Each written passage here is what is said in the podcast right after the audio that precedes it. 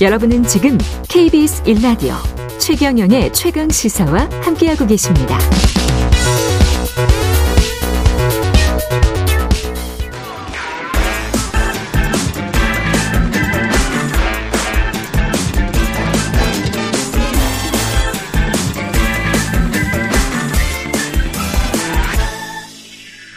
네, 최경련의 최강시사 한 번 더 뉴스 오늘은 경향신문 박순봉 기자와 함께하겠습니다. 안녕하십니까? 네, 안녕하세요. 로톡이라고 변호사들을 아름아름 소개해주는 어플이 있는데 이게 굉장히 좀 유망했었는데 지금 감원도 하고 사옥도 내놨습니다. 네, 예. 지금 사업 중단 위기다 이런 말까지 나올 정도인데요. 예.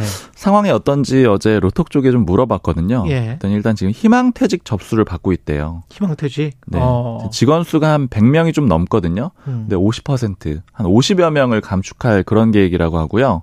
지금 3월 말까지 이번 달 말까지 접수를 받고 있는데 지금 현재는 한 이 목표 수치 그러니까 한 50여 명 중에 한 절반 이상 정도는 일단 희망퇴직을 하겠다 이렇게 밝힌 상태고요. 예. 그러니까 아마 최종적으로는 절반 정도로 줄이려고 하는 그런 상황이고요.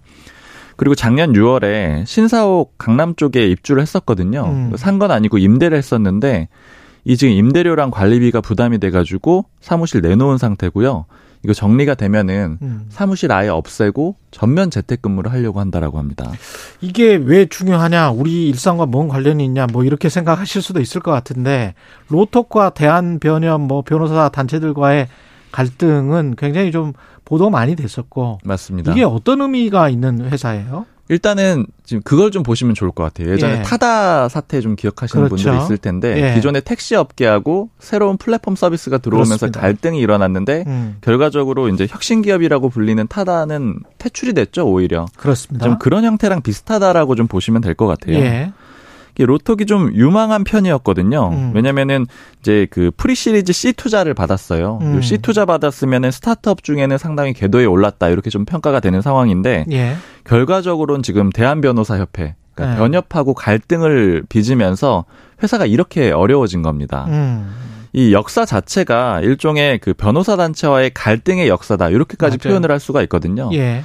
왜냐하면 처음에 등장을 했을 때 이제 변협 같은 데서 이 로톡 서비스에 등록한 변호사들 그리고 이제 로톡을 음. 상대로 이 변호사법 위반이다 이렇게 고발을 하기도 했었고요. 로톡이 뭐 하는 회사인지는 먼저 설명을 좀 해주시고. 아, 네. 네. 이제 아까 이 택시 서비스, 네. 뭐 타다 이런 거 설명을 드렸는데 중개 서비스라고 보시면 돼요. 그렇죠. 이 어플에다가 변호사가 자기 등록을 해요. 음. 그러면 이제 월에 얼마씩 냅니다. 뭐 25만 원 정도씩 내면은 예. 이제 이용자들은 여기 서비스 들어가 가지고 검색을 해서 변호사를 찾을 수가 있는 변호사를 거예요. 선택을 하는 거죠. 예전 같은 네. 경우에는 이제 그 주변을 서초동 주변을 돌아다니면서 찾고 이런 방식이었던 거잖아요. 그러면서 사무장 브로커들 만나고 뭐 이런 방식, 맞습니다. 정관 찾고 이런 방식인데 이거는 그냥 이렇게 어떻게 보면은 자본주의 시장에서 투명하게 그냥 공개 경매 그래서 변호사를 선택하는 소비자가 선택하는 그런 방식입니다. 맞습니다. 예. 수임료 같은 게 다 공개가 되고 예. 사실 이런 서비스들이 점차 늘어나고 있죠. 뭐 예를 들자면 닥터 나우 뭐 이런 것들도 이제 의사들 소개를 해준다거나 다른 선진국들에서는 다 하는데 이거 맞습니다. 다 예. 나와 있는 건데 예. 변협이 강하게 반발하면서 지금 이게 좌초가 될 그런 위기에 있는 거고 음. 로톡에 등록했던 변호사들이 한때 한 4천 명까지 올라갔었는데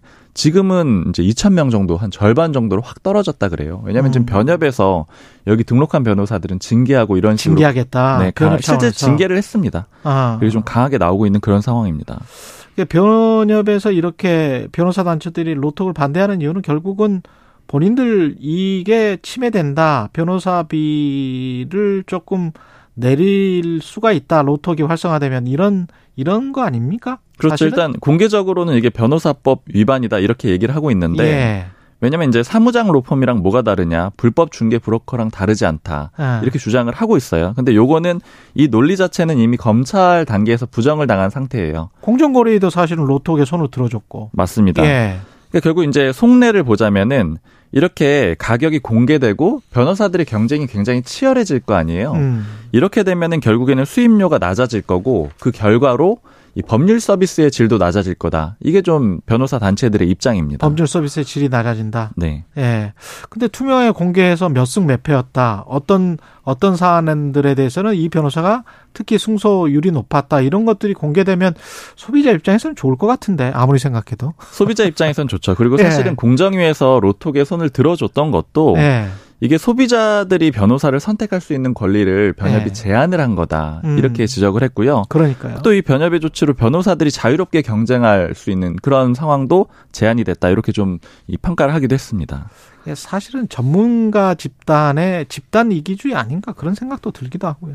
네. 근데 사실 이게 정부에서 쉽사리 네. 손을 대기가 좀 어려운 게 네. 변협의 힘이 굉장히 막강해요. 그러니까 지금 그쵸. 방금 말씀드린 대로 뭐 네. 뭐 검찰이라던가 네. 아니면 헌재에서도 일부 로톡에 유리한 그런 판결을 내린 바가 있었거든요. 다 나중에 변협 소속 회원들이 될 사람들이기 때문에. 그렇죠. 그것도 네. 있고 그리고 좀 가깝게 보면은 이제 변협에서 할수 어. 있는 것들이 굉장히 많은데 인사추천권이 있어요. 맞아요, 맞아. 뭐 대법관, 변협회장, 검찰총장, 네. 그리고 사실 여야 간에 한명한 명에 들어가죠 위원회 당연직으로 그렇죠? 들어가게 되고요. 네. 그리고 사실 특검하게 되면은 당연히 또 변협에서 추천을 할 가능성이 그렇습니다. 굉장히 높습니다. 예. 이 특검 같은 경우에는 여야 간에 굉장히 좀 치열한 공방도 예상이 되잖아요. 음. 그러니까 이제 법무부 입장에선 지금 뭐 정치권이나 또 법조계 쪽의 얘기를 들어보면은 법무부가 지금 이 이의 신청을 한 사람이 있어요. 징계를 받고 나서 예. 변협에서 징계를 받고 변호사들이 나 그거 수용할 수가 없다. 법무부가 다시 판단해 주세요. 이렇게 이의 신청을 한 게 있는데 예. 이게 작년 12월에 했거든요. 근데 3개월 내에 보통 판단을 내리게 돼 있는데 좀 유보를 한 상태예요. 그러니까 이게 법무부가 좀 쉽게 입장 내기가 어려울 거다. 왜냐하면 어. 변협하고 등 돌리면은 향후에 정부 입장에서는 뭐 특검이라든가 여하튼 여러 가지 인사추천권 가지고 좀 변, 변협하고 등지고 싸워야 되는 그런 상황이 올 수가 있기 때문에 좀 부담스러워한다 이런 평가들이 있습니다. 법적 기득권이 소비자 권익을 침해하고 있는 것 아니냐 이게 자본주의가 맞냐 그런 생각이 저는 듭니다. 해외 사례가 사실은 많아요.